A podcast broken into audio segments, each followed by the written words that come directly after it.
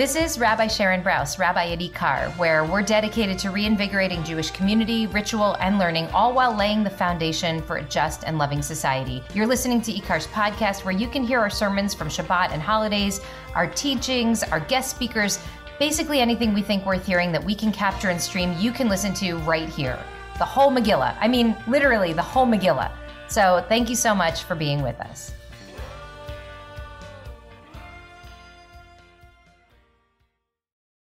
Shabbat shalom, everybody. Um, so my my uh, my parents split when I was when I was young, and my mom moved us boys back out to California, where she was from. Um, my dad stayed behind in uh, in New York, where I was born, and so every summer I'd fly back to Brooklyn to spend the summer with my dad. Um, my dad remarried, uh, or, uh, uh, and he married a woman from, who came from the, the Satmar Hasidic community. So that was the, that was the community I, I summered in. Summers with Satmar. and, um, and that became my primary exposure to, to Judaism. I, I spent most of the week inside my father's house playing video games or in the backyard smacking a, a wiffle ball around. It was, it was hard to make friends in the neighborhood. The kids spoke Yiddish, and they, and they were suspicious of outsiders. But on Shabbos, we went to shul. And it was a big production. And my uh, showers and putting on suits, and, um, and if you were ready in time, you got uh, a piece of potato kugel. Um, you had to make sure to eat it like this so you didn't get the ketchup on your, on your suit. Um, my dad wore his hat and a gartel. Um, and we all wore uh, black suits and white shirts. Um, and I remember this moment so clearly all the, all the men and boys in the house, my dad and my brothers, getting up to go to shul. And I remember as we walked out the door, turning and looking at my stepmom and my stepsister sitting on the couch in house coats, uh, chatting. Maybe they, they give us a wave, see you when you get back. Um, and I was so jealous of them. I mean, never mind that they've been cooking and cleaning all day. I wasn't really tuned into the gender politics back then, but, um, but I was jealous because I didn't want to go to shul. Um, shul was a locus of tremendous anxiety for me. I, I stuck out, I could feel everyone staring at me. My father was deaf, so I felt like we stuck out even more.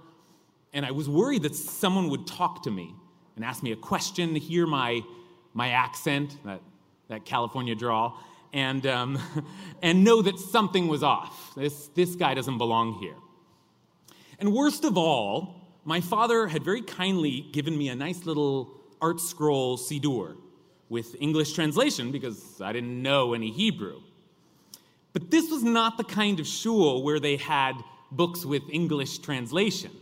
So I felt like my ArtScroll was like a, like a beacon, like a neon light. Like, look at me, I don't know anything. Where did I come from? I must be Trafe. I don't even know how to pray. I just, I couldn't, I couldn't take it, the, the embarrassment. So I decided I had to learn Hebrew. But not really learn Hebrew, just learn the alphabet, the Aleph Bet, which I did. I went over it again and again, and, and the vowels, ah, ba, ga, da, until I recognized the letters and their sounds.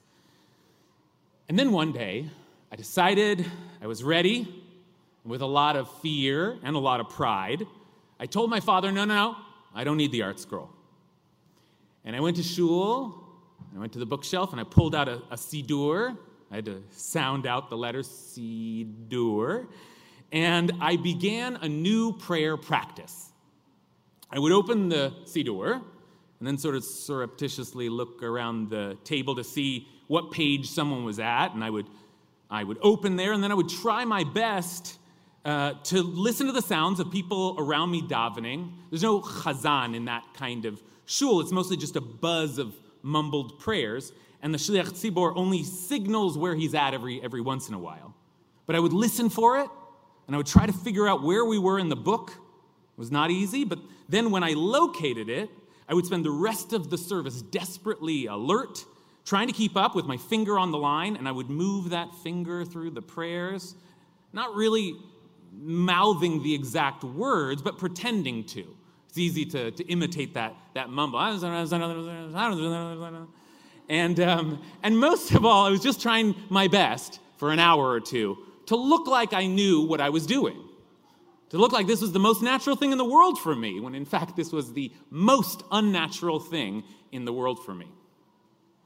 Okay, now here's my question Was I praying back then when I was like hyper focused on every letter, but I had no idea what I was saying?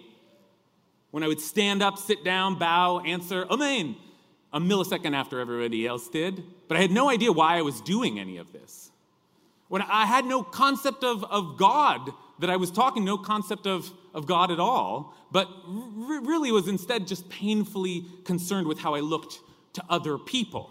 If I was praying for anything at all, it was for these people to be, I don't know, somewhere between impressed with me and not to notice me at all. Was I praying? Was that Jewish prayer? It's a good, it's a good, uh, it's a, thank you for that. It's a good week to talk about uh, prayer. Uh, Parshat Va'et is, is a big opening in our tradition for a prayer discussion. It begins with a prayer word, Va'et el Hashem, and I pleaded with God, says, says Moshe. I pleaded with God, let me cross over, please, and see the good land across the Jordan. This is the thing that, that Moshe must have wanted most after 40 years of leading these people through the desert. But for one angry outburst, he was punished with having to take them right up to the edge, but not crossing over himself. It seems so unfair to us, to the readers, and, and how much more agonizing to Moshe himself. So he pleaded, Va'etchanan, an unusual word for prayer, which is related to the word for grace, chen. So he was begging for God to, to have some compassion, to show him some grace, and just, just let him in. So, with this dramatic opening of Moshe naming his own desperate prayer, our sages take the opportunity to reflect on, on all the laws of prayer. And with that unusual word, they take the opportunity to, to, to offer us all the, the words that we have for prayer in this tradition, to list them. And we have many. Rashi, quoting the Sifrei, the Midrash, tells us that Va'etchanan is Echad Me'asara Leshonot Shenikret Tfilah, one of 10 languages that we use for prayer. Now, if we have 10 words for prayer, that means we've thought a lot about prayer and we have different kinds of prayer that we can name. If you go and you look it up in the Midrash, they, they list the 10, and each one of us, each one of them gives us a sense of a particular kind of prayer, a distinct prayer modality. So the first, there's, there's Shava, Tzaka, Naka. The first three are crying out, screaming, moaning. They're, they're heavy ones, and they, they're all from the beginning of Exodus. The Israelites were, were groaning under the bondage, and they, they screamed out, Vaizaku, and their cries went up to God. Vatal Shavatam. And God heard their moans nakatam. So there's, there's the prayer of misery, the prayer of suffering. And then there's the happiest word on the list, rina, which means joy, but also song. Lechunaranana, right? That's our, that's our Friday night uh, prayer, the prayer, prayer of gratitude, prayer of, of jubilation. And there are, there, I'm not going to list them all for you here, but goes on and on, and the tenth is Va'etchanan, pleading, tachanunim. Now, was I hitting any of those emotional notes during my, my days of sounding out Hebrew letters, pretending to be frum? No, I was not. But what about you? Did they, did they sound familiar to you? Because here we all are. We come here every week to shul to pray together. So, what, what was it for you this morning? Was it screaming? moaning, falling on your face? Were you pleading for something? But then, do we really come here to pray? I mean, is that what you're thinking when you get up on Saturday morning? Oh, I need to go pray with my people. I'm a praying person. I pray to God. Or is it more like the wisdom uh, in the old joke about the atheist who comes to shul every week and sits next to Ginsburg? You know that, that one? And when they asked him, why, why are you here every week? You're an atheist. Why do you even come to shul? He says, Ginsburg comes to shul to talk to God, and I come to shul to talk to Ginsburg. In other words, we all come here for different reasons, and they're not all prayer reasons. We come here to be together, to see our community, to gather. That's why they call it a Beit Knesset, a house of gathering.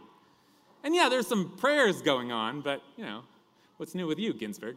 Um, so I, I, I, I have to say that for that reason, for a long time, I felt like one of the great mistakes in American Jewish life was, was that we organized our major communal gatherings around prayer of all things. Prayer? We should really get together for Torah study, I thought. That's, that's what I like best. Or meals, right? That's a crowd pleaser. Rituals are mysterious and interesting. Everyone but, but prayer, prayer is tricky. Prayer is hard. And Jewish prayer, I must say, is particularly hard. You know, you walk, you walk in the door and you're handed a book, a big, thick, heavy book, and you're supposed to hold that aloft for two hours and mumble your way through, reciting psalm after psalm, trying to keep up in a language you don't know or don't know well enough to bring your full intention to as you race through the prayer book. Stand up, sit down, turn the page, stand up, sit down, turn the page. And I've been doing exactly that since I was a boy. And then uh, at a certain point, I just sort of gave up on the project. You know, I just thought, okay, this does not work for me. I am not a prayer person.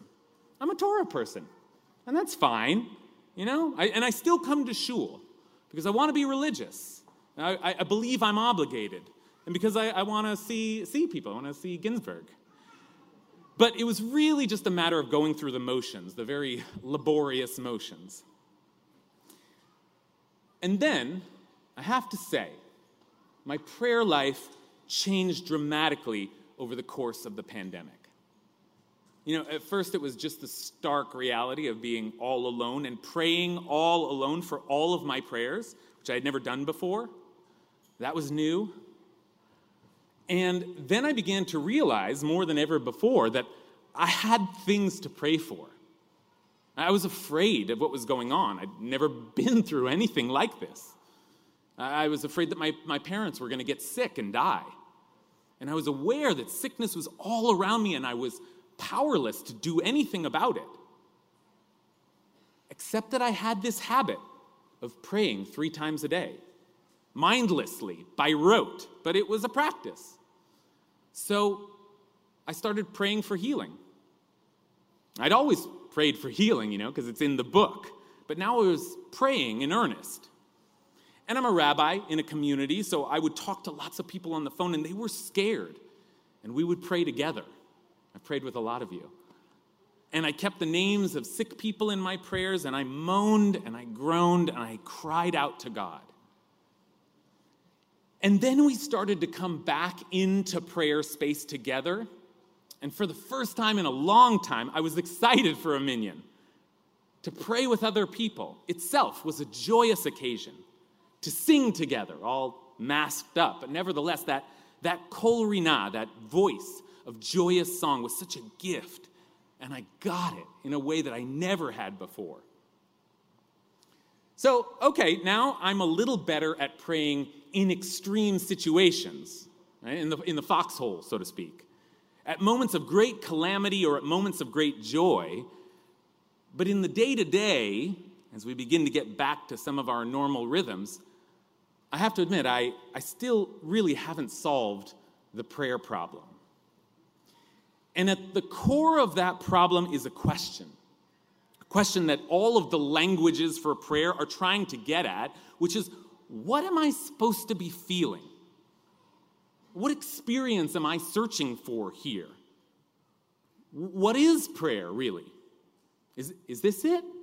I'm always asking myself. And I think when we ask questions like that, one of the great resources that we have to turn to in our tradition is Hasidus, Hasidic literature.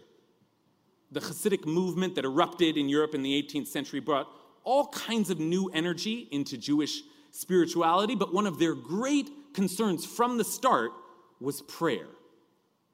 And partially because the Jewish religious elite at the time was really centered in the yeshiva, it was all about study, and prayer was an afterthought. And Hasidus came along and said, no, we have to put as much energy into tefillah as we do into Torah. So Hasidic writing is a, is a treasure chest of insights into the practice of prayer with all its difficulties, highs, highs and lows. So here we are in Parshat Va'etchanan, and our rabbis are listing these various laws and languages of prayer, and I wanted to go and see what do the Hasidim have to say about it. You know, I grew, I grew up with Hasidim, but I, I, never really talked to them. But I, have gotten to know them a little better as an adult through their books. And this year, I've been spending a lot of time with the great Sfas Emes, uh, Rabbi Yehuda Arya Alter, who was the Rebbe of Ger, a, a, later Hasidic thinker. He lived even into the beginning of the 20th century, and he was certainly one of the great masters. I think I've said here before, he was a brilliant scholar, very learned, and a very precise reader of texts, but with a poet's feel for language. And he has a gift for bringing out the, the subtleties and the nuances in every single word.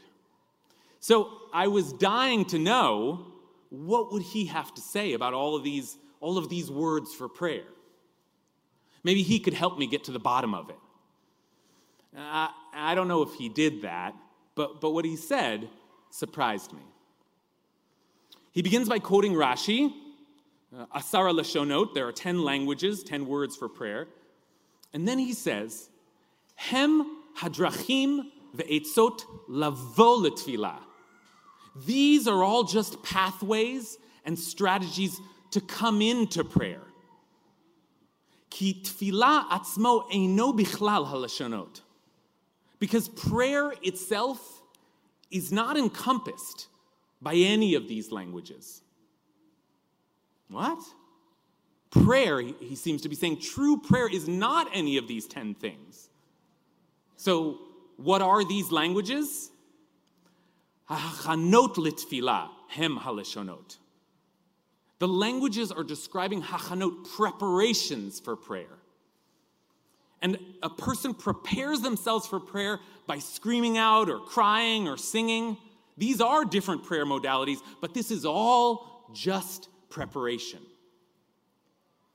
Preparation for, for what, though? What is prayer? He never really says. But he wants us to know that the preparation is also important. Tachin libam, prepare your hearts, he keeps saying. You need to prepare your hearts, and then you will come into prayer. And I think what he's trying to tell us is that real prayer is an experience beyond words. It, it isn't in the category of language at all. We have lots of words for prayer in this tradition, and that means we've thought a lot about it. We have nuance, we have perspectives, we have different ways of speaking about prayer. But it also means that we don't have any one word for it. You know, we also have lots of different words for God in this tradition, many more than 10. And yet, of course, we, we don't know what God is. In fact, we believe that God is beyond words, beyond all description. So, why wouldn't communicating with God also be beyond all description? So, what are we doing here? We are preparing ourselves. And I think maybe all those years ago, breaking my teeth on the Hebrew alphabet, faking my way through a service that meant nothing to me, maybe even then, I was preparing myself. I was preparing myself for a time when I would need prayer. I was preparing myself for, for when my father died and I had to recite Kaddish and the language was on my tongue. I was preparing myself for a global pandemic when I had to pray that I wouldn't lose any other parents. Right? I've been preparing myself my whole life to pray. And for all that, have I ever really experienced any moment of true prayer? I don't know. I'm not sure. But maybe that's okay. Maybe the preparation is the point.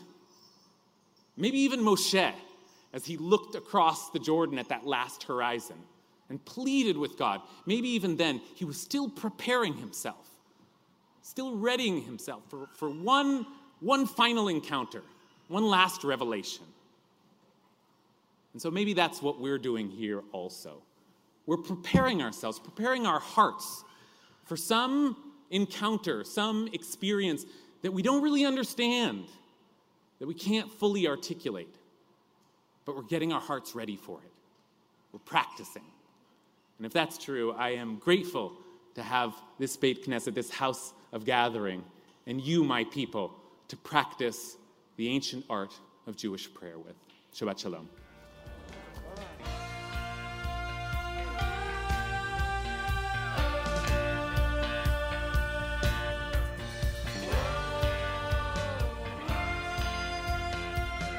Hi, it's Rabbi Brous again. Thank you so much for listening. Want more content like this? I hope you'll subscribe. And please consider making a contribution to IKAR so we can continue to work toward the fulfillment of our mission to reanimate Jewish life, to embody moral courage, to nurture the spirit, and to work to decipher what it means to be a human being in the world today. Visit our website at ikar.org. That's I K A R.org. And I hope to see you, maybe even in person, sometime soon.